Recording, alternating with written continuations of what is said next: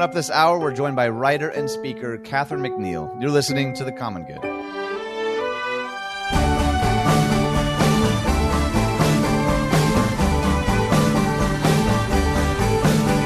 Hey everyone, welcome to The Common Good. My name is Ian Simpkins, normally joined by Brian Fromm, but he is out gallivanting, as the kids say, with his family. But fret not, he'll be back mid next week. But in his absence, we have a whole slew of really wonderful special guest hosts. Before we get to that, though, a couple of particulars. You can find us on Facebook, The Common Good Radio Show. That's not only where we post our articles, but you can send us a message if you have ideas for future shows or suggestions or interview uh, ideas. Any of that is fair game on the Facebook page. You can also find us at 1160hope.com slash the common good and wherever it is you get podcasts. If you wouldn't mind subscribing, rating, and reviewing, all of that does really help us out a whole ton.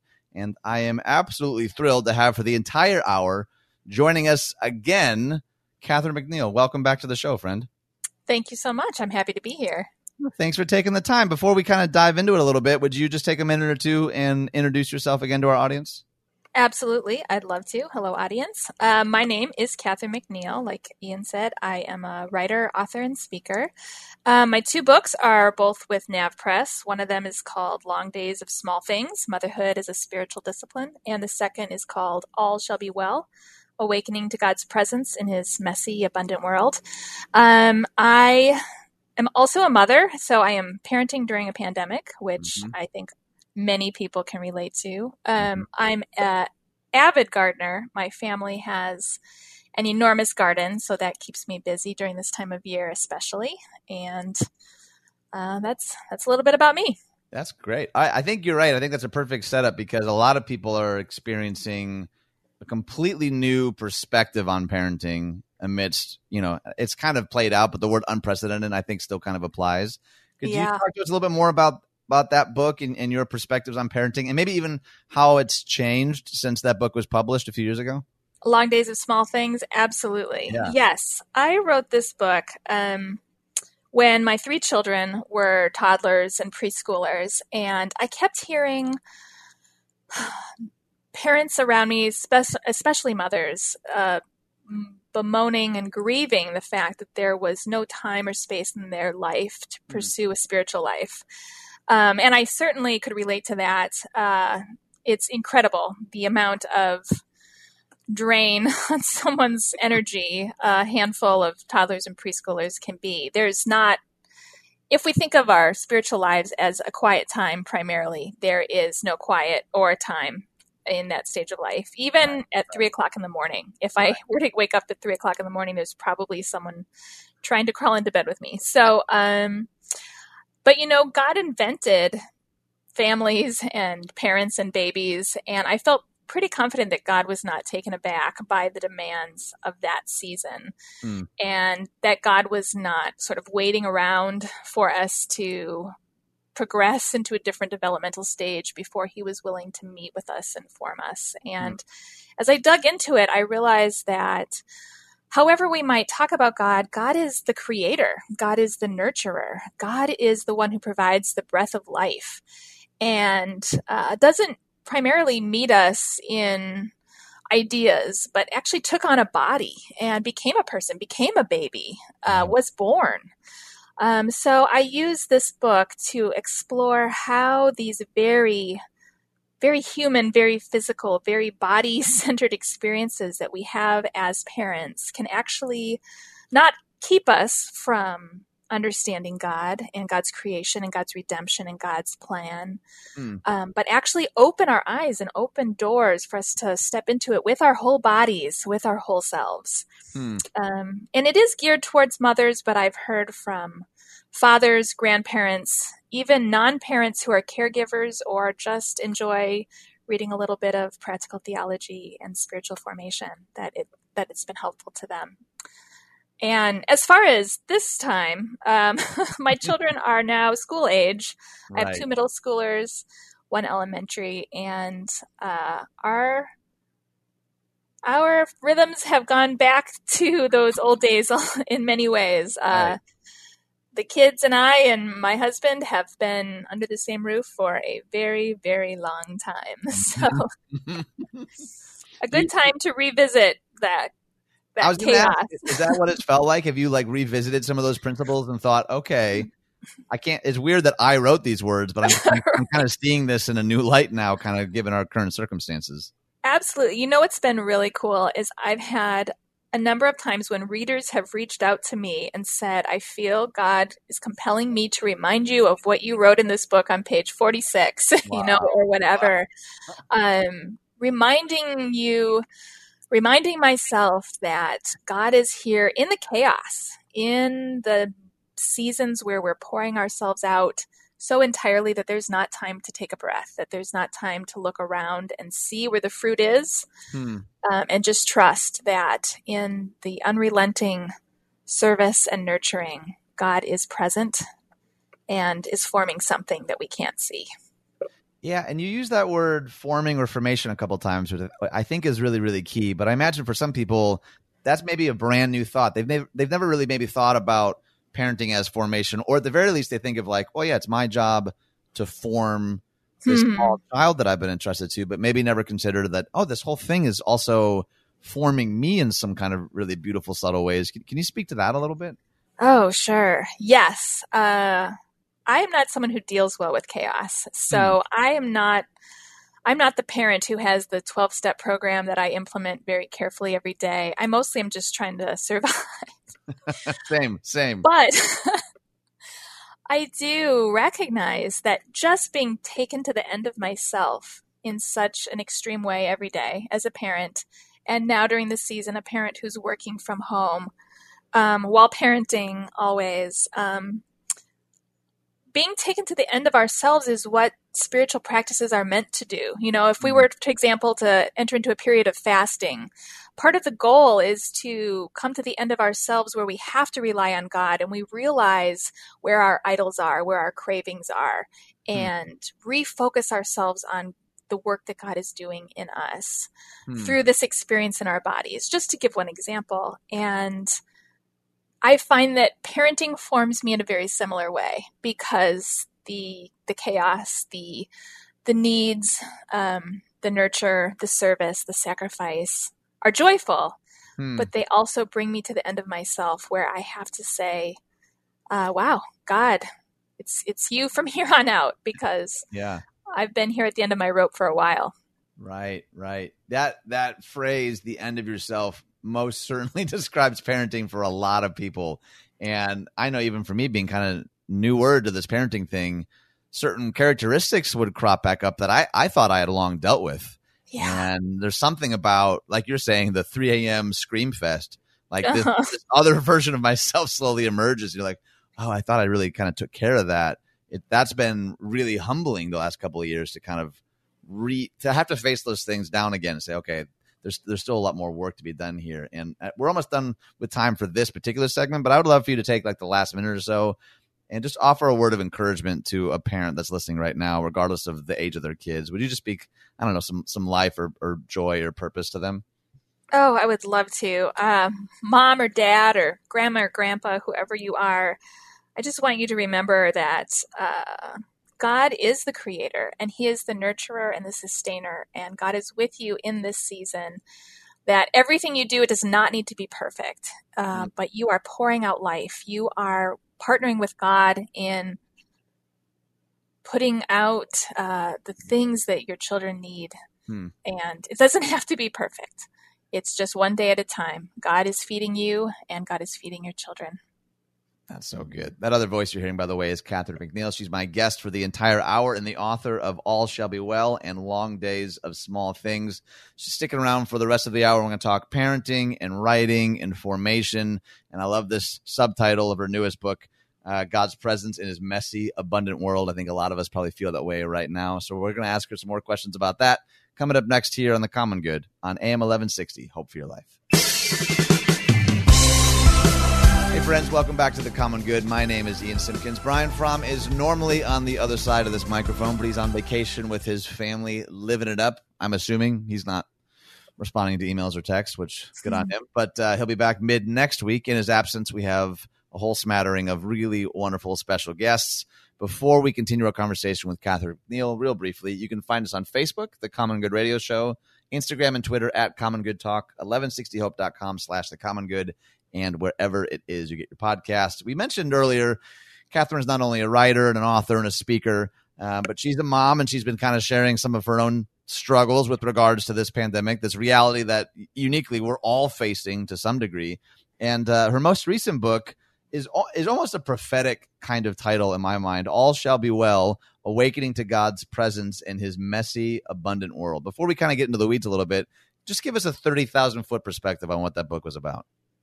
Well, I'd love to do that. Uh, this book is actually structured around the seasons. It starts in the earliest days of spring, um, where we're not actually sure, at least where I live hmm. here in the Midwest, we're not actually sure it's going to come and then it moves through uh, summer and fall and then winter and spoiler it does end back in spring again in resurrection Amen. yeah so now that i've given the whole thing away um, but while it's structured that way the chapters themselves are using these everyday physical experiences of going through the seasons and cycles that God created to realize that something similar is happening in our own spirits, in our own bodies, as we're searching for hope, or uh, we are exhausted, or we're going through a season of darkness, or we're walking through a wilderness, or maybe we're overwhelmed by how much abundance and life there is, hmm. and how exhausting yet fulfilling and beautiful that can be, and how that whole cycle that we walk through every day, every year, can point us to God and what God is doing in the world. Hmm.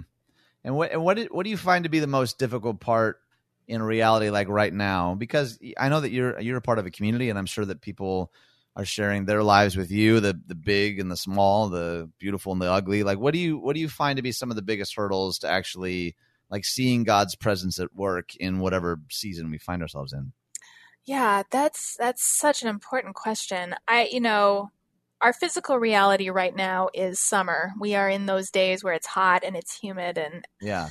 Everything is green and growing. Um, but I think our spiritual and our social reality right now is much more wilderness. You know, right. we entered into this season of uncertainty um, and a, so much loss. Uh, mm. Some people dealing with their own physical loss, with death, uh, loss of jobs or income or economic security, also just loss of any ability to plan or expect that things are going to go in any way the way we expected. Mm-hmm. Um, and I, I do think that that is where we struggle the most is when we become so aware of how little control we have over our own lives, over our, our families' expectations, over over what's going to come. And hmm. uh, it's easy for us, I think, to celebrate. It's harder for us to lament and to trust God to see us through the entire period of darkness. Right. Um, but, you know, God created both the day and the night. Right. Um, he created both the spring and the fall and the winter. And I, I have been grateful to be forced through this this writing that I do to meditate on hmm. on endurance and on trusting God even in a dark season that goes far, far longer than anyone was hoping that it would go. Right, right. Yeah, I, I was listening to a conversation recently. It was with um, I forget his name, but it was some rabbi, and he was talking about how you know the human experience tends to really exist in one of three categories: uh, slavery, wilderness, promised land. Hmm. And, and, he was saying in the United States, you all assume that promised land is like 85% of the narrative. It's not. He's like, the yeah. vast majority of us live in wilderness and wandering far longer than we realize or that we would actually like. And I think what one of the things your book pretty beautifully does was create categories and handles and, and help illuminate some of what is a reality that we don't know how to articulate, right? Like people I imagine right. would read and go, that's that's what I'm feeling. That's what I'm experiencing. And it's strange now you know, a year later after it was released to be in a global pandemic. I'm, I'm wondering what suggestions would you give to people who are hearing you and they're saying, yes, I, I really do struggle with lament. I struggle with wilderness. I don't even know where to begin with that. What, what like advice or coaching would mm. you give to that person? Well, I mean, you know, you set me up. I have to at least advise them to pick up a copy of All Shall Be Well. Yes. Um, but I think as Americans, our public liturgies are all based around celebration. You Yeah. know, we want to go right from Thanksgiving to Christmas to New Year's to Super Bowl Sunday, and we skip over all the the, the labor, the grieving, um, the the troubles, the we want to overlook that. And if if we're forced to look at it, we want to find someone to blame and we want to say, you know, something's wrong. This is not my expectation of moving from celebration to celebration. And so I think my advice, you know, advice is hard to give during a time of crisis yeah. but Right. um, is to just pour out your heart honestly, both to yourself, be honest with yourself, because we lie to ourselves first and foremost, Right. and then pour out your heart to God in honesty and say, you know, I don't have the tools to lament, to know how to understand God's goodness during a season of sustained grief Hmm. um, and seek for that in the Bible. The Bible is full of psalms that are are in grief. You know, the people in the Bible were never the people who were on top of the world. You know, like the rabbi was saying that you quoted, they were they moved from slavery to the wilderness, and Right. even once they got to the promised land, they were very quickly sent back into exile and I've been telling my kids again and again during the past few months, um, as they encounter loss after loss, that we are standing on the shoulders of thousands of years of people who suffered greatly and yet found that God was faithful. And they said, This has been such a profound understanding that in the midst of my decades of suffering, God was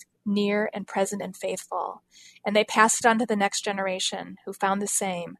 Hmm. And I think this is an invitation. I'm not one to find the silver linings. I think we do need to say there is grief and loss here Yeah. and make room for that. But I, it is an invitation also for us to realize that the Christian story has always been told by people who suffered but found something even greater, something even more beautiful. And that was God's faithfulness right there with them.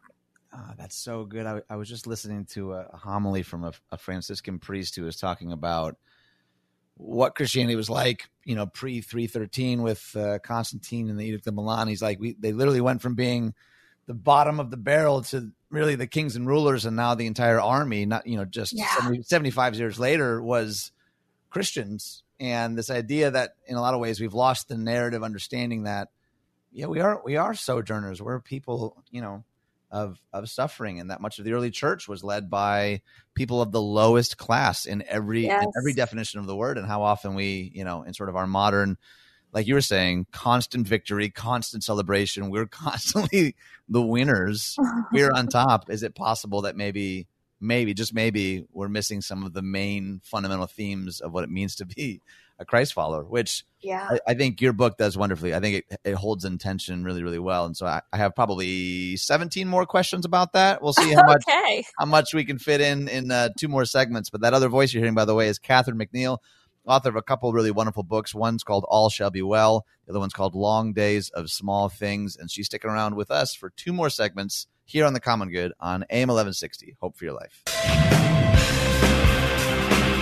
Hey everyone, welcome back to the Common Good. My name is still Ian Simpkins. Brian Fromm is still my co-host, but he has gone on vacation. He'll be back on Wednesday, I believe. I've been saying this like I'm guessing every time. I have a calendar. I could look it up. And he'll be back mid next week sometime. He's on vacation with his family. Real briefly, though, you can find us on Facebook, The Common Good Radio Show, 1160hope.com slash The Common Good. And you guessed it, we have a podcast, and I really do mean it.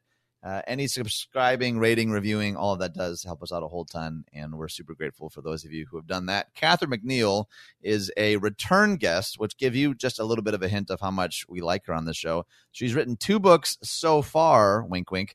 Uh, one of them is called All Shall Be Well Awakening to God's Presence in His Messy, Abundant World. The other is called Long Days of Small Things Motherhood as a Spiritual Discipline. And one of the things, Catherine, that that you were mentioning that I love talking about is how, yeah, we don't in a in a modern Western post enlightenment context, we don't really know what to do with lament, and a lot of our songs are, you know, always upbeat and victorious, but you know, Yeah. more more than a third of the psalms are psalms of lament. That's like a that's like a hobby horse of mine. What I want to ask you is almost the binary of that because your book is also about interacting with God in the midst of abundance. I, Yeah. find, I find that we also don't really know how to do that very well, and I and I have not really thought about that a whole lot until our first interview with you. So, could you speak a little bit more to to that component of the book?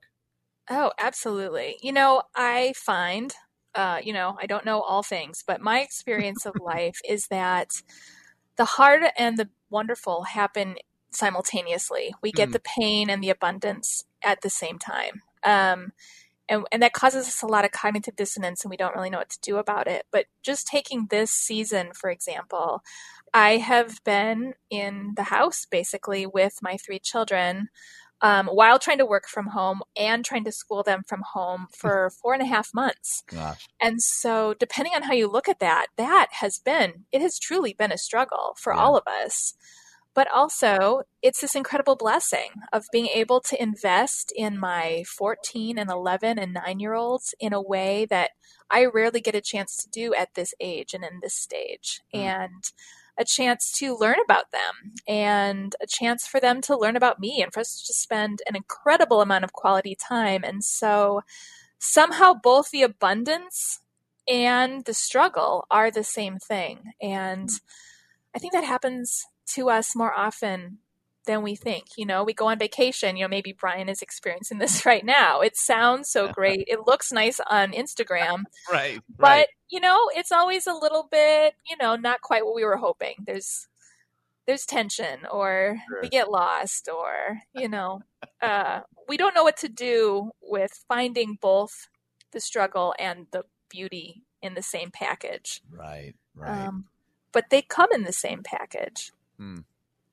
You know, one of the things I don't know if you have this with your husband. My wife and I, we've established a look when we're about two hours into a vacation, and, and the kids are having like a total meltdown, and the look just simply says, "What were we thinking? Like, why did we, why why do we think this would be a good idea?" But then, right, you're exactly right. You look back and you think, man, even those really tough seasons were like not only weirdly formative, but also exceptionally beautiful, and they're things you you kind of hold on to. Even like the big snafus we had at our, our wedding that seemed catastrophic at the time. You look back and go, "Oh, that's hilarious." Now, you know, uh, that's hard to have that perspective. And I, I would love to know now because we've we've sort of beat around the bush a little bit. We've mentioned the pandemic and quarantine and all that, but one of the things, and you're a great follow on Twitter too, by the way, for this Oh. reason. I would love to know some of your thoughts regarding the pandemic and loving our neighbor and Mhm. whether or not you know everyone's debating about schools reopening all of that i would just love to hear some of your thoughts about all of that stuff Oh yeah. Oh, it's such a hard such a hard buffet of decisions and things facing us. Um you know, on the one hand with schools opening, I'm kind of like, you know, take all my children, like let's just let's Right. just get them out of the house for a while. But on the other hand, you know, you look at the the rising numbers in our communities and realize that we have to consider the safety of of everybody and it's not i think as americans we tend to say um, you know i'm going to draw this boundary line around me and mine and Right. I, it is my job to defend this boundary line um, from uh, the community outside who may be trying to encroach on my rights or my property um, right and that is a you know that is the american way and i'm not going to criticize it Hmm. but as christians i don't think that can be our posture i think as christians you know god says god invited us to consider what it means to follow him through the frame of loving god with all our heart and loving our neighbors as ourselves right and he wasn't primarily meaning that Catherine needs to love Alicia, my next door neighbor, the way I love Catherine. He was speaking collectively that I Mhm. need to care for my community in similar ways to how I care for my own family. Hmm. And um, that is not something that we've explored a lot, I don't think, as Christian communities. What would it look like if we approached some of these conversations not from a perspective of how can I defend what's mine, but how can I care for everyone who will be impacted by this? Hmm. Um, I still don't have any answers. but I would love for our posture to change in the conversation. Yeah, no kidding. I, I came across uh, Galatians 5. I, I really have been convicted by Galatians a lot lately. Hmm. And I, for some reason, I felt compelled to read it in the message translation. And verse 13 like knocked me off my chair. He said, It's absolutely clear that God has called you to a free life. Just make sure that you don't use this freedom as an excuse to do whatever you want and yeah. to destroy your freedom. Rather, use your freedom to serve one another in love. That's how freedom grows. And I thought, gosh, if a verse if a verse ever just like transcended like current realities, that was one of them. Why why do you think that there is this sort of like insatiable demand, typically under the banner of freedom, especially for Christ followers, to do whatever they they want? Like why do you why do you think we find that pairing so often? Oh man. Well, we certainly do. I I know exactly the verse you're referring to and you were mentioning me on Twitter a few months ago. I tweeted that verse, paraphrasing it here. Um, hmm many things are beneficial for me, but or no, many things are lawful for me, but not many are beneficial. Right. Um, we should not look to do what's best for ourselves, but what is best for others. Hmm. And I I did tweet that out, and I said, "Boy, I think this is our life verse for 2020, all of us collectively."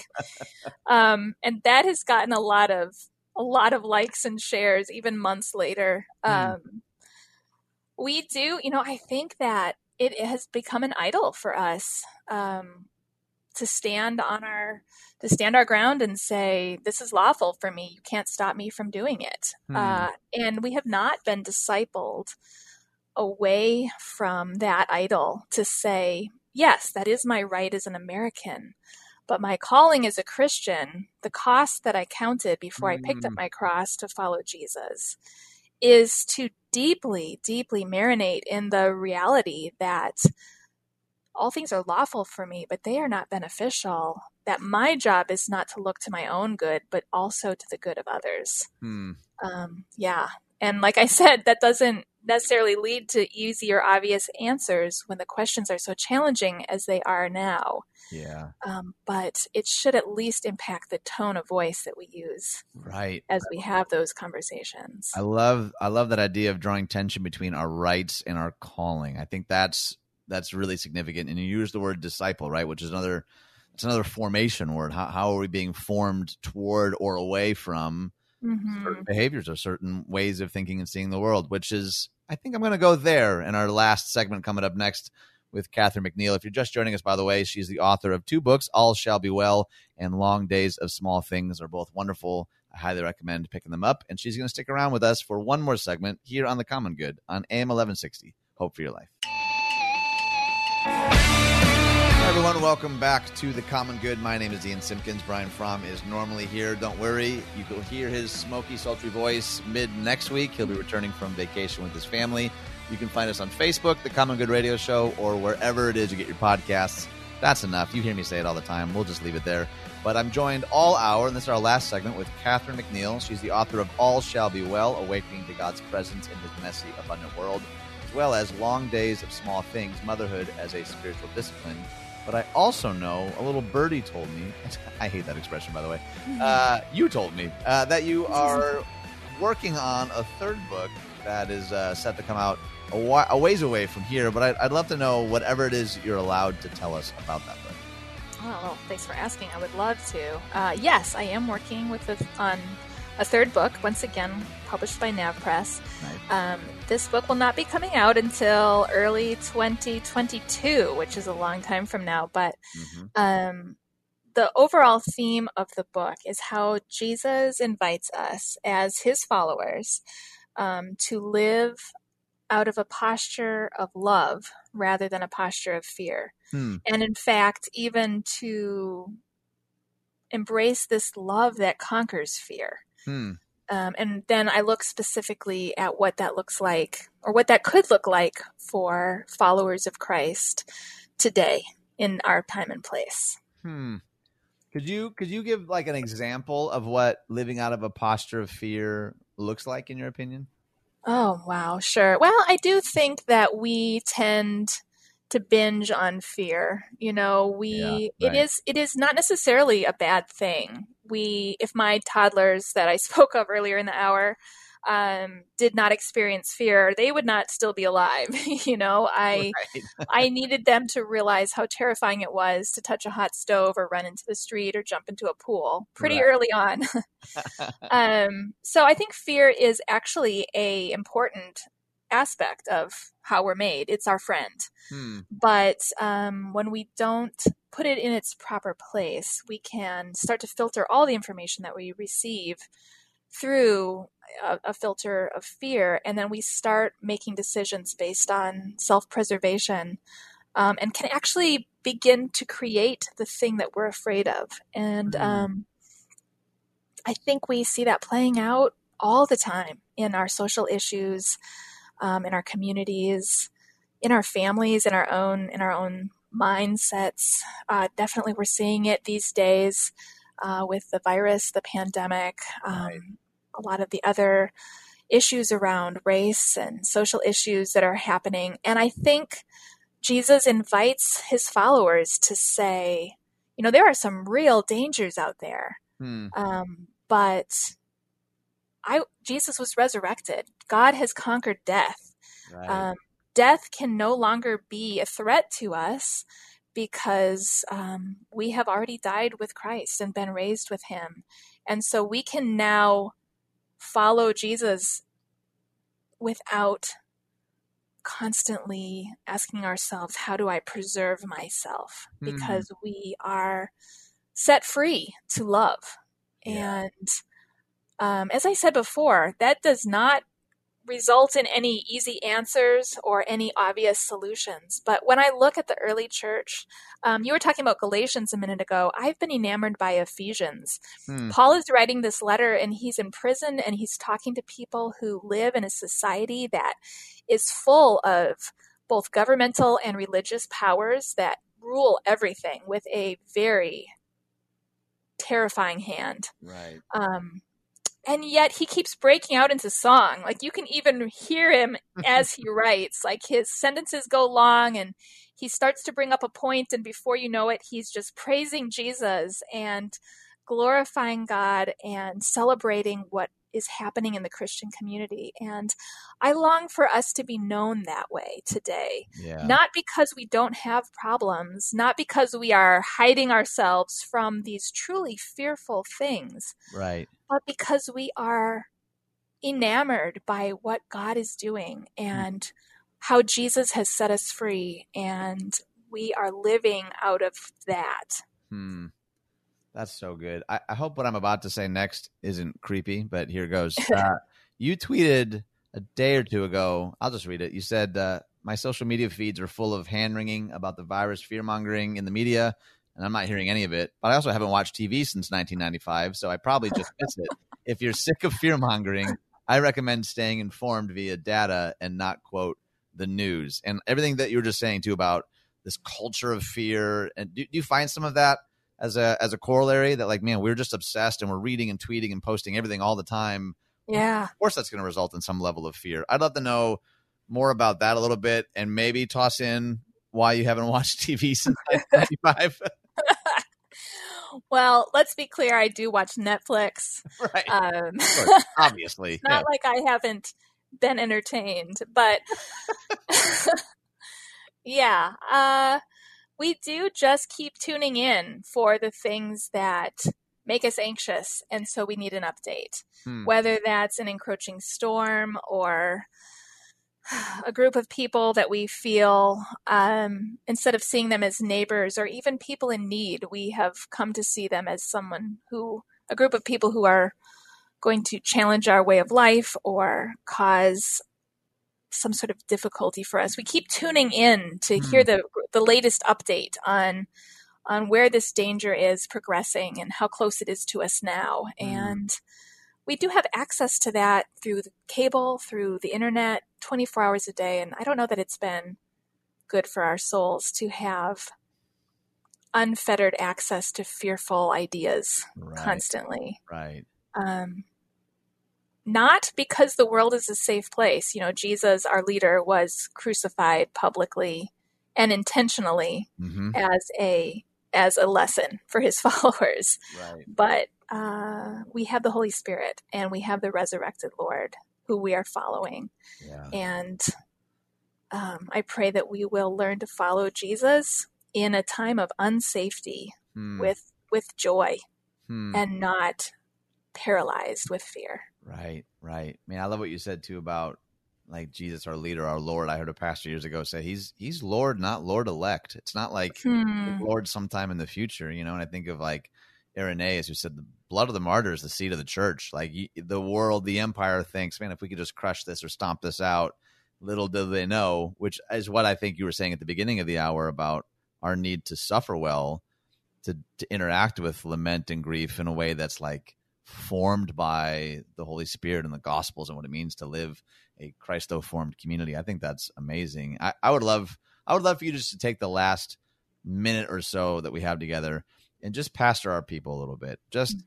give give them a word of encouragement or challenge in the midst of a season that a lot of us don't know what to do with. Would you just would you just take a moment to shepherd us a little bit? Oh, I would love to. That would be an honor. Well, wherever you are listening to this, whether it's the radio or a podcast, you're in your office or your kitchen or your mm-hmm. car, I just want to assure you, I have no doubts. God is with you. God is here with you right now. God is not waiting for you to become better or do something different to come near you. God is right here. And this has been a extremely challenging year. It's not over yet, but hang in there. Hmm. Um, Jesus is risen and God is on the throne and the Holy Spirit is closer than your next breath um, love each other, hmm. be graceful with each other, um, keep the faith, hmm. um, take what comes um, with patience for yourself because it's hard, yeah. and patience for each other because everyone is doing their best.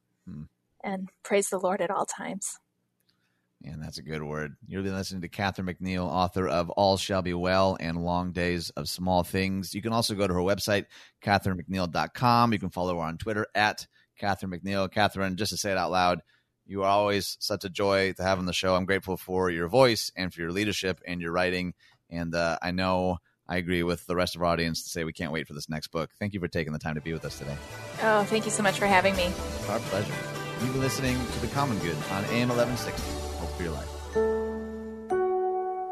Coming up this hour, teacher and writer Justin Gill will be joining us for the entire hour. You're listening to The Common Good.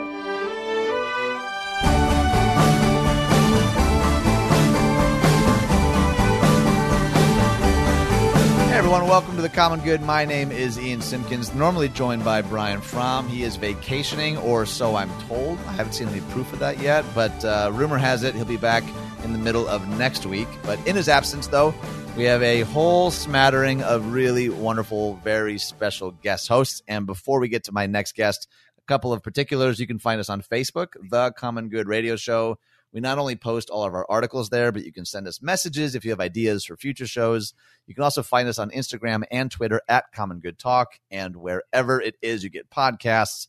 And if you're a podcast and type and you wouldn't mind, subscribing, rating, reviewing, all that silliness actually does help us out a whole ton. And uh, I'm really excited to have for the entire hour teacher and writer and my friend Justin Gill. Welcome to the show, sir. Hi, thank you for having me. It's my pleasure, man. Would you just take uh, a couple of minutes and introduce yourself to everybody? Uh, yeah. So, um, I uh, traveled up to Chicago not too long ago to do grad studies with uh, a guy named Dr. Scot McKnight. And uh, I'm originally from Southwest Missouri. I'm a true hillbilly that grew up on uh, farmlands and in the hills. Uh, and I just I went to Bible college uh, for my undergrad, and I studied the Bible there. And decided to come study in Chicago with Dr. McKnight and help write books um, up there. Okay, so a question that I imagine for a lot of at least like church and Bible nerds that somebody will want me to ask: What's it like working with Dr. McKnight? By the way, uh, it's really good. Uh, I call him Dr. McKnight all the time. A lot of people call him Scot. Uh, really? And uh, it, it, really, uh, I, I, don't know, it sets me off a little bit in the sense that uh, I, if I, I, know if I called him Scot, I would get into this mode of just this guy is my friend because we do text message and email a lot. Uh, and every now and then, even though I do call him Dr. McKnight all the time, I realize like oh, that's right, I'm working with Scot McKnight. Like right. this guy is a big deal, and he's an amazing writer and everything, and I get to help him with his work. So uh, it is pretty amazing. He is a tour de force when it comes to work, uh, which has been great to learn from. I mean, he writes uh, two, three books a year, uh, and I've gotten to work with him on those uh, for the last six years. Uh, and so it's a it's a lot of work, and it's really enjoyable. and putting that side by side with family and school, and and trying to do a little bit of work and stuff like that was pretty overwhelming at times, but uh, amazing learning experience from a, yeah. a, great man. I can imagine. We also co-authoring a commentary on First Timothy, Second Timothy, and Titus with him, which I imagine. I gotta wonder though, like, what led you to this place in your life in the first place? Like, why why do you think that you're so fired up about this kind of work?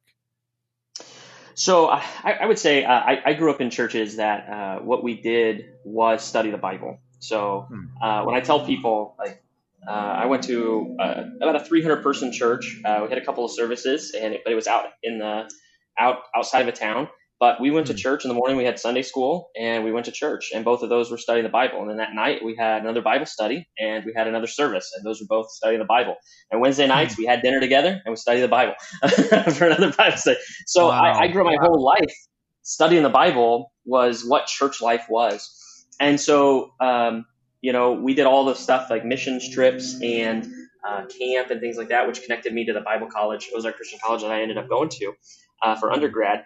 And going there, it just it opened up the world of the Bible uh, in a way that I, even though I'd studied the Bible literally my whole life, and I went to adult Bible studies even as a teenager, um, hmm. I I just I, I found it unbelievable that we could know so much about the world in which these texts were written in, and how much that world could teach us just by knowing that world and hearing those words within that world uh, to help us then begin to understand what it means to have a relationship with God as we hear those words in our world. And so I, hmm. I, I found it fascinating. And so to then get to study with somebody like Scot McKnight, who has made it his life goal to understand that world to know the right. languages of that world and things like that and bridge that into the church. Um, mm. That's everything that I could hope for as a person who loves the local church and loves to serve it. So uh, this one's going to kind of tee you up a little bit, but what would you say to the person who's listening and they're thinking, do we really need more theology? Does scholarship actually matter? Shouldn't we just be loving people? Shouldn't we just be on mission or making things happen in our communities? Like, what would you say to the person who, who maybe they don't yet actually see the value of this like deep, robust study that you're like embedded in? So I, you know, I, I definitely understand that I'm a practical type of person in general. Right. I like to, to get things done. I like to affect things, uh, both at the church and uh, politics is fun to talk about uh, every now and then. Uh, but I, I, think theology is so important and understanding um, the world of the Bible is so important because those are the things that shape what we are even saying we're trying to care about. Hmm. How do hmm. you love people without learning how to understand what love is uh, from hmm. God. And in, especially the West, our concepts of love are um, primarily derived from the Bible. And, you know, they're hmm. romanticized, and there's lots of history that comes into that. There's derivations, of course, but are just basic concepts that love is something that is a prime value. Uh, comes from from this idea in Christianity that love, sacrificing for others and giving yourself up for, is, is a value and a virtue uh, to begin with. The idea that people are of value uh, just inherently this is a Christian mm. idea uh, that their bodies matter. Things like that uh, are derived from theology. And without a theology to undergird that, as much as I enjoy politi- you know, politics and, and those kinds of conversations, um, we can say those words. We can say that certain people matter or people have value and things like that. Without a theology, uh, we have no real reasoning or logic undergirding those kinds of things. And eventually, that's just a house of cards that'll fall apart. Right, right. And I, I know actually for a fact that you've taught a good deal at Community Christian Church where I'm at, you were teaching sort of a Bible 101 course for people that I imagine had a certain level of interest because they were there in the first place. But in your experience, what were some of the biggest hurdles to like helping people kind of unpack some of those things or or having to sort of maybe poke at some of those infrastructures that people had held that weren't actually rooted in good scholarship? Like what was that experience like for you teaching people at like this this like 101 level? Um that's one of my favorite places to teach. Really? Uh, is people that are just really interested in the Bible, but they don't really know where to go from that point. Right. Um, right. But I, I, would say probably the biggest hurdle uh, would be uh, taking the Bible that they care about so much and they've learned how to kind of devotionally read it. When they read the text, the question for them is always, is God talking to me and what in my life when I go to work today or with my right. issues with my mom or my dad and stuff like that? It's supposed to, uh, you know, how's this going to affect those things? And then trying to kind of widen that out and say, actually these words and these ideas had meaning uh, in the world when Paul was writing to people. And if we understand those ideas a little bit better, they might actually help those situations at work or with your mom or your dad and things like that. And, and in very surprising ways. It might surprise you uh, how powerful those are because it'll teach you right. how to live not just as an individual, but actually teach you how to live among the people of God and as a family, uh, and then uh, shape all the relationships that you have towards whether it's the government or our families or our work or our children or husbands, wives, things like that. That's really good. I remember even in my undergrad, we had a, a project. It was a New Testament class, and um, I forgot what the actual project was, but I remember our, our professor saying, "I would not recommend choosing a passage that you really love because." taking a yeah. deep dive into it, you're going to find uh, that this probably means something much different than what you've been told. And I, you're going to get I, tore up. totally. And I and I didn't listen, and I picked one of my favorite verses, and wept like a baby through the whole process. I was like, how did I not know this? I'm I'm super grateful for that rigorous training now, even in undergrad. But yeah, it was a little traumatizing. Like, how did I not know this? You know, you mentioned like our go-to is to sort of read it devotionally, which is good and valuable for sure. But uh, part of what kind of cards on the table I've loved about even our conversations is an opportunity to take a deeper dive into these things that you know a lot of times people don't know how to do which is exactly what we're going to do for the remainder of the hour we're going to take a deep dive into some of the things that justin in particular really cares about as it pertains to theology and that's coming up next here on the common good on am 1160 hope for your life Hey everyone, welcome back to the Common Good. My name is Ian Simpkins, normally joined by Brian Fromm. Fret not, he is coming back on Wednesday, but in his absence, I have a whole slew of really wonderful special guest hosts who are sticking around an hour at a time, and it's been wonderful. It's going to continue to be wonderful. If you want to find us, we're on Facebook, The Common Good Radio Show, or wherever it is you get podcasts. And we have for the rest of this hour my friend, teacher, and writer Justin Gill. We took a little bit of a deep dive into uh, theology and scholarship, but one of the things that you mentioned earlier, Justin, is this idea of engaging politically as as a Christ follower. What in your mind is the role of politics, and maybe more specifically, political engagement for the Christ follower? Yeah, that's a that's a really big question. Uh, yeah. but uh, I think political theology, or kind of the bridging of the relationship that the church has to governments, is actually pretty key to some of the things that we do uh, as mm-hmm. churches. I think the first and foremost question that the church always has to ask in any given situation, whether we're talking about, um, you know, like right now about violence issues or racism issues, um, I think that the local church has to begin to figure out um, its own theology and how it lives that theology in their local context. And as we begin to figure that out, how we actually live together, then we can have some sort of a voice towards larger social groups that are not necessarily the church, but ways that we might offer some sort of um, at least way of thinking about race or violence or the way in which we're supposed to live together within a society um, that we can at least offer a christian uh, concept to them at least and say uh, this is the way we are thinking about this and we're doing this within our communities of faith our local communities of faith. We're going to live this way one way or the other with or without you. But we would love to offer some sort of uh, conversation language if you're going to ask us our opinion, this is what we're going to try to say. Um, I, I, think that the church in America has become very obsessed with larger national conversations, and we've gotten swept up into that uh, too much, mm. and we don't allow ourselves to have an, a local conversation almost at all. Um, and because of that, then we get kind of pulled into a voting block primarily for for a nation because we're too small to really just make the difference ourselves. Um, but I think the church has to get comfortable with the fact that our ethics and our way of life is a local and small thing again. Right. Uh, and then maybe we can affect things that are larger than us. That's interesting. So, so what do you say to the person? And I'm speaking on both sides of the coin here. To the person that says, uh, to the pastor, the church leader, don't talk about politics. Just preach the gospel. What, what do you What do you say to that person?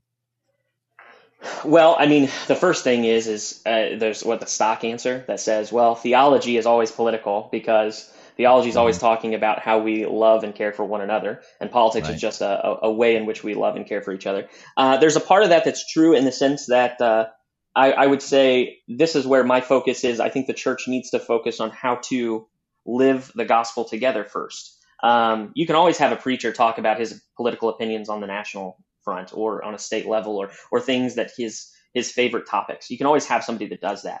Um, but the focus of the preacher or the pastor should be to help their particular congregation learn how to navigate those issues uh, through Scripture and through the addressing of the gospel and to invite the Holy Spirit into his people in his particular place and help them live to address those issues. Now, those issues might be very evident in, in, in that context. Sometimes, in a lot of contexts in the United States, those issues are not nearly uh, as, as large or looming, uh, an immediate type of thing. Those churches still have to talk about those larger issues, they have to place them in the context of the gospel and the larger national conversations. Uh, but I think that the conversation, for the most part, for the pastor does need to be how do I help my people live the life of the gospel? How do I help them live Jesus' life in their bodies in this time and in this place? That's really good. One of the phrases that you kind of turned me on to that you, you talk about a lot when we would get coffee together is theological anthropology and i know that has a lot to do with like identity formation and how we actually like live together some of what you were just talking about there. Can, can you unpack that notion a little bit more for people that are maybe unfamiliar with it? So yeah so anthropology uh, just kind of the general idea of anthropology is kind of the study of people and right. their cultures and how they live together and things. Uh, theological anthropology is looking at people and how we are created and live together uh, as people how do we have values and what gives us those intrinsic values. For us as hmm. Christians, uh, theological anthropology is rooted in the resurrection. So the resurrection is the very thing that taught us uh, in, in, the ancient world. There was an idea that you know the soul could move between one body to the next. You know, you die. It's similar to reincarnation. Uh, so that the body itself, uh, something that was unimportant. Uh, it was just a, an expression of a time and a place that a soul lived in, and so the body didn't matter. And for Christians, one of the things that we realized after the resurrection in the early church was that Jesus' resurrected body means that the body is unified with the soul in such a way that the, the body matters, that the person as a whole matters. And when I hurt a person's body, I'm not just throwing away something that is uh, worthless and evil already. Uh, actually, no, there's intrinsic value. That's a, that's a part of that. And so from that thought process came the ideas of, of taking care of the sick, and not just letting them die, uh, taking care of children that were thrown away, that, well, their bodies aren't what we wanted, whether they are little girls that Romans didn't, didn't want or uh, maybe they have disabilities and, and, we can throw them away. Uh, mm. and, and, and so the church began to take care of people as bodies because of the resurrected body of Jesus. And so this resurrected and ascended body of Christ uh, taught us about human nature and who we are as people and the value that we have and how to then begin to take care of each other. And a lot of the things that Jesus said make sense only in light then of the idea of a resurrected person, uh, that we can have relationship with people. Uh, and that really, really matters uh, because the way we treat people matters. The way we use our own bodies matter because right. Christ is a risen body. That's really good. I remember years ago reading, I, I think it's from George MacDonald, who's this uh, Scottish minister and a, and a poet. And he said something like, You don't have a soul, you are a soul, you have a body. And I remember even the first time I heard that thinking, that's pretty dismissive actually of the body. Like you have it, but it isn't really a part of your identity in any way, shape, or form. So who you really are is your soul. Protect the soul, and the body is sort of like along for the ride, I guess. Like, wh- why do you think that kind of thinking is is dangerous? Well, I think that kind of thinking is dangerous because um, it does dismiss um, human being I, I, I think, I, and I can only say that just because of theological anthropology, only because of the resurrection. Uh, I, I think that Jesus is the person that he is precisely because of the unity of the invisible God within him uh, and and the body that we actually have a relationship to. And so when he's resurrected, uh, it is his full self, and every part of him is essential for us to have a hmm. relationship to God. Mm. And so if that's true, uh, then we can't throw away his body. You know, in his right. ascended state, as he sits on the throne, you know, today, he is that human body. He is still that same human body. And so without that human body, we don't have the ability to interact with God. We don't have the ability to learn how to interact with each other. We don't actually know how to have life as humans without that, that human body. Uh, so to, mm. to, to, to, throw that away then does a number of different things. I think let's like we can put it back into politics. Um, right. It's easy to say things like, um, well, I do care about black people, but I really care uh, that they're saved. Uh, my wife and I, when we first went to Bible college, we were thinking about being missionaries, and we were thinking about being missionaries uh, to Africa. And my great grandma, um, who who she one of the things that she says is, "I'm really glad there are some people that are willing to go to places and and and to go to those kinds of people um, to love them because I know I sure don't."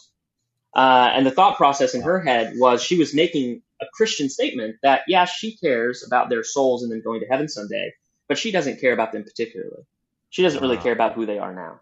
And that was a that that to me I think is the the way that theology begins to separate things away. If you begin to not care about people's bodies, you can really not care about how they are treated in this world at all. But if you right. begin to unify our theology in the body of Christ, uh, then we begin to care about how we love people in this world as much as you know for the next world. Right, right. Gosh, that's so good. That other voice you're hearing, by the way, is Justin Gill. He's a teacher and a writer, and uh, he's going to be sticking around for the remainder of the hour here in Brian's absence on the Common Good on AM 1160. Hope for your life. Hey, everyone. Welcome back to the Common Good. My name is Ian Simpkins, normally joined by Brian Fromm. He is out of here for now, but fret not. He will be returning mid next week. But you can still find us on Facebook, The Common Good Radio Show, 1160hope.com slash The Common Good, and wherever it is you get podcasts. If you have a spare minute, subscribing, rating, and reviewing, all of that on any platform helps us out a whole heap. And we're super grateful for those of you who have already done that. And while Brian is out, I have just a bunch of people that I really love and respect, kind of taking an hour at a time to show us some of their heart and their perspective and some of their learnings. And Justin Gill is not only a brilliant mind, but he's a teacher and a writer. And we've been talking a little bit about really the theology of the body. Talking about politics and why theology matters. But something that I know personally about Justin is that he is what we call a sacramentalist. Before we take a deep dive into that, just explain briefly what a sacramentalist actually is. So I, I would say that uh, a sacramentalist is a person who looks at uh, particularly the things that Jesus gave to us, such as like baptism uh, and communion or Eucharist uh, the Lord's Supper, uh, and sees those as not merely symbols. Now, they definitely are symbols; they are indicating something, but those symbols are, uh, for a sacramentalist, are filled up with the very presence of God through the Holy Spirit in a way that we interact with God and can receive some sort of blessing and transformation through His presence with that. That's a good definition. All right, so what what's been your experience with how uh, most predominantly the Western Church speaks of the Eucharist, communion, the Lord's table. Like, what what do you think is like the predominant sort of overarching view that most people would hold? Well, I mean, if we're going to talk about purely in numbers, I mean, I think there are more Catholics than than Protestants. That's so, yeah. Uh, yeah. so definitely Sacramentalist would yeah. would win out the day. uh, and, and, I think in our more in our context, a lot more uh, for Protestants, uh, for far and away, uh, a guy named Zwingli has been very influential. Where he was just kind of he believed that these things were just symbols, symbols about things that would help us remind us about Jesus, um, and that became really, really influential. Luther uh, and Lutherans kind of hold to a, a sacramental view. Um, there's a thing called real presence, and that's kind of what I was uh, talking about. That Jesus is really present with us when we do these things. He gave them to us, uh, mm. promised to be there and be a part of it, and so He's really, really there. Uh, that Lutheran view just kind of fell off. There was a lot of arguments between Lutherans and early Calvinists. And mm. Calvin Calvinists went with Zwingli that this was more symbolic than anything. Um, so that's kind of why Protestants, for the most part, are just kind of symbol people, uh, and Catholics and Orthodox in the East are uh, they're sacramentals for the most part. So why do you think that particular topic is so important? I've heard you talk about this numerous times personally. You even drafted for me like a multiple page deep dive into really your personal perspective, but that that in a lot of ways was helpful for me in kind of framing even my own language, not to mention my posture. Like, why do you think this conversation in particular is so important?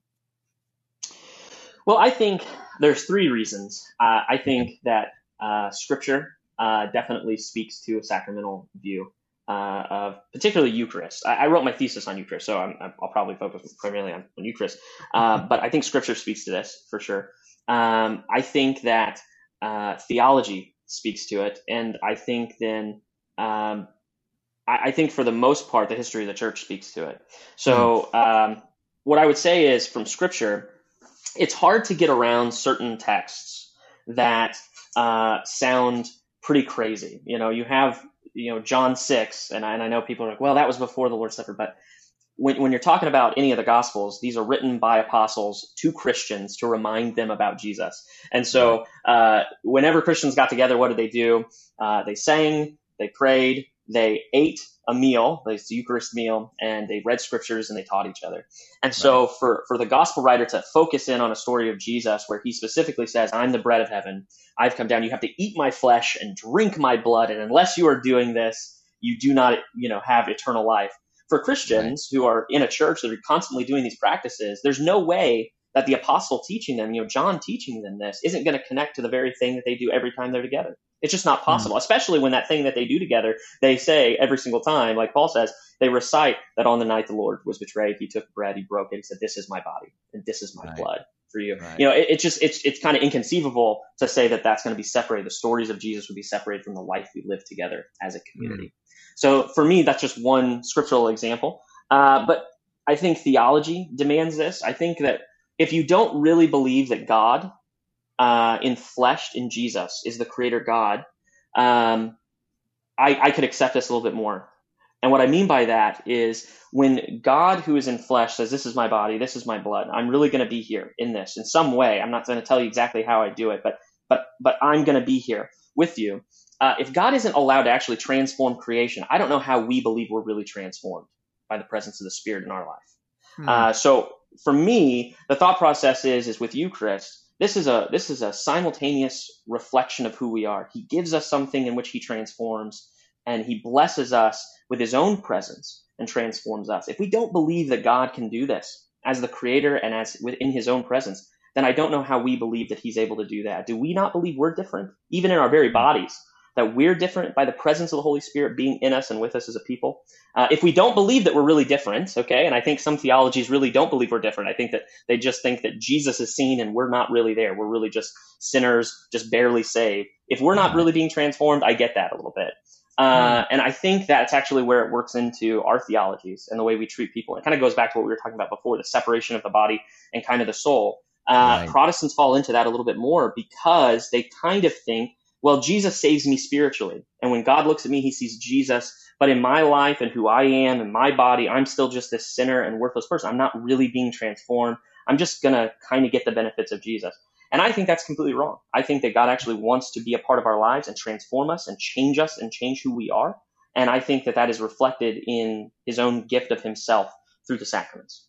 Gosh, that's beautiful, man. I, would be curious to know your thoughts regarding. I've seen a lot of people as of late, and I don't know if it's fully in the category of trendy yet, but a lot of people have been writing lately, it seems, that historically, for, for much of the church's history, the table was actually central to the gathering. And then somewhere, like most of us have probably experienced, the sermon really is the center. It's, it's sort of like the culmination, right? Is the everything yeah. else sort of pointing toward that.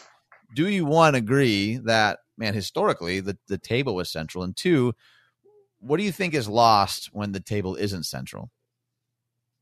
Well, I think I think I mean yes, throughout throughout history, the table has been a central part. In fact, reading scripture and singing and all this kind of stuff was a preparation, uh, a right. reminder, a bringing our minds into focus for a particular moment at the table. Well, what was that particular moment? Well, that particular moment is to meet Jesus, is to be with Jesus uh, in a in a massively profound way within creation, not just in some spiritual sense, but fully in in water and in bread and in, and in wine to to interact with Him in some physical way, whatever that means. Uh, I was hmm. listening to uh, William Cavanaugh spoke at Northern Seminary to a group of um, of, of, of, Protestants. Uh, William mm. Cavanaugh is a Catholic, and and he and the Protestants asked him, "How do we get people to care more about the liturgy in our churches?" And Cavanaugh just kind of dropped his head and he smiled and he said, "You know, I understand why people think that the liturgy is beautiful, but I'm going to tell you the truth. If I didn't think that the blazing center of my faith was actually interacting with Jesus in Eucharist. Mm. Why would I care about all the pretty things that are supposed to prepare me for it? If I don't actually believe that I'm meeting Jesus, then why mm. would hmm. I care about how pretty the songs are or how pretty the building is or, or any of these kinds of things? They're preparing me for something that never happens. I have to believe that it's preparing me for something. And so that that was his that was his response that we have to believe that we're actually interacting with Jesus or this stuff isn't really preparing us for anything. Wow. That's so good. That voice you're hearing, by the way, is Justin Gill. He's both a writer, a teacher, a theologian, a researcher. And uh, coming up next, why not? We're going to talk about a theology of sex. That's coming up next here in the Common Good on AM 1160. Hope for your life. Everyone, welcome back to the Common Good. We are at the home stretch, the final segment, and uh, you probably know it by now that my co-host Brian Fromm is on vacation. What you may not know is that our producer John is actually playing organ at Wrigley tonight for uh, for opening day, and so we're super proud of him, super grateful for him. And uh, if you're watching at all, any organ playing is actually happening by our very own producer, and uh, feel free to cheer him and give him some uh, some love on social media if you see fit. You can also find us online, Facebook, the Common Good Radio Show, blah, blah, blah, blah, blah. You know the rigmarole. But with our final segment here, uh, writer, teacher, theologian, scholar, my friend Justin Gill, I teed it up a little bit a second ago. I'm not even really going to ask a question.